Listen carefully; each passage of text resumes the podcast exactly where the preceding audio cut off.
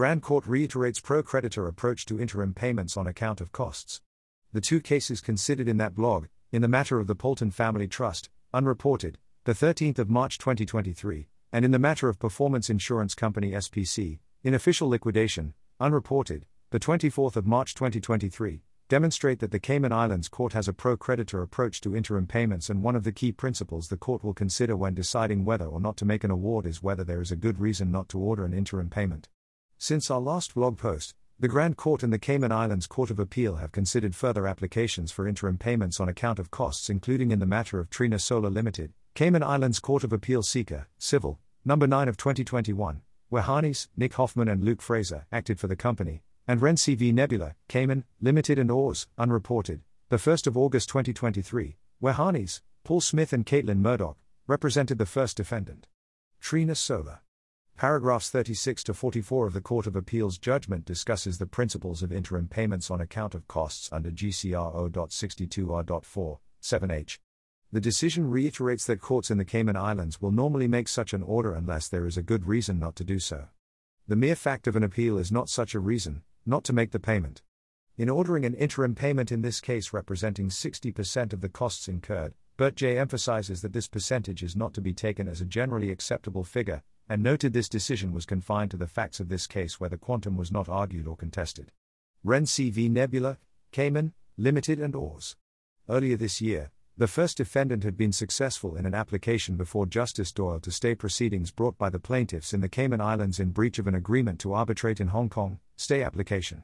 Justice Doyle subsequently ordered the plaintiffs to pay the first defendant's costs of its stay application on the indemnity basis. The first defendant then applied to the court for an interim payment on account of its costs incurred in the stay application, interim costs application. In support of its interim costs application, the first defendant put evidence before the court that its costs exceeded 970,000 US dollars and made an application for 725,000 US dollars to be paid on account, representing approximately 75% of its total costs incurred. The plaintiffs contested the application arguing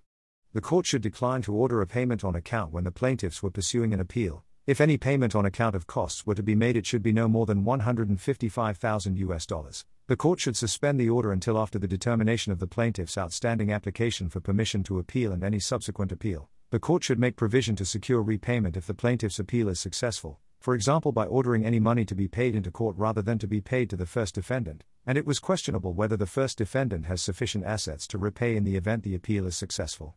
Justice Doyle determined that it was just and there was no good reason not to order an interim payment. In respect of the quantum to award, his lordship took a broad brush cautious approach and ordered a payment of 450,000 US dollars, representing approximately 46% of the first defendant's total costs in the proceedings. This decision reiterates the court's pro creditor approach to interim payments and demonstrates that it will ordinarily make an interim payment award unless there is good reason not to. Further, it suggests that in heavily contested, continuing cases the court may take a cautious approach, resulting in awards, even on the indemnity basis, of 40 to 50%, whilst in other less heavily contested cases, the court may be less cautious and make awards of between 60 to 75%. The decision also raises a new point for applicants to consider, namely whether they need to adduce evidence of their ability to repay any costs order when there is an appeal on foot. The judge ordered the payment on account to be paid into court, or to an account agreed between the parties, in light of concerns raised by the plaintiffs as to the first defendant's financial position as a holding company, and whether it would be able to make any necessary repayment if the plaintiff's appeal is successful and the costs order subsequently overturned. Whilst it is standard practice to put evidence before the court as to the costs incurred by the successful party, such as a draft bill of costs, previous authorities have not suggested that the successful party needs to provide evidence as to its financial position. In future, where the case is continuing or being appealed, it may now be prudent for parties applying for interim costs to put forward evidence of their ability to repay.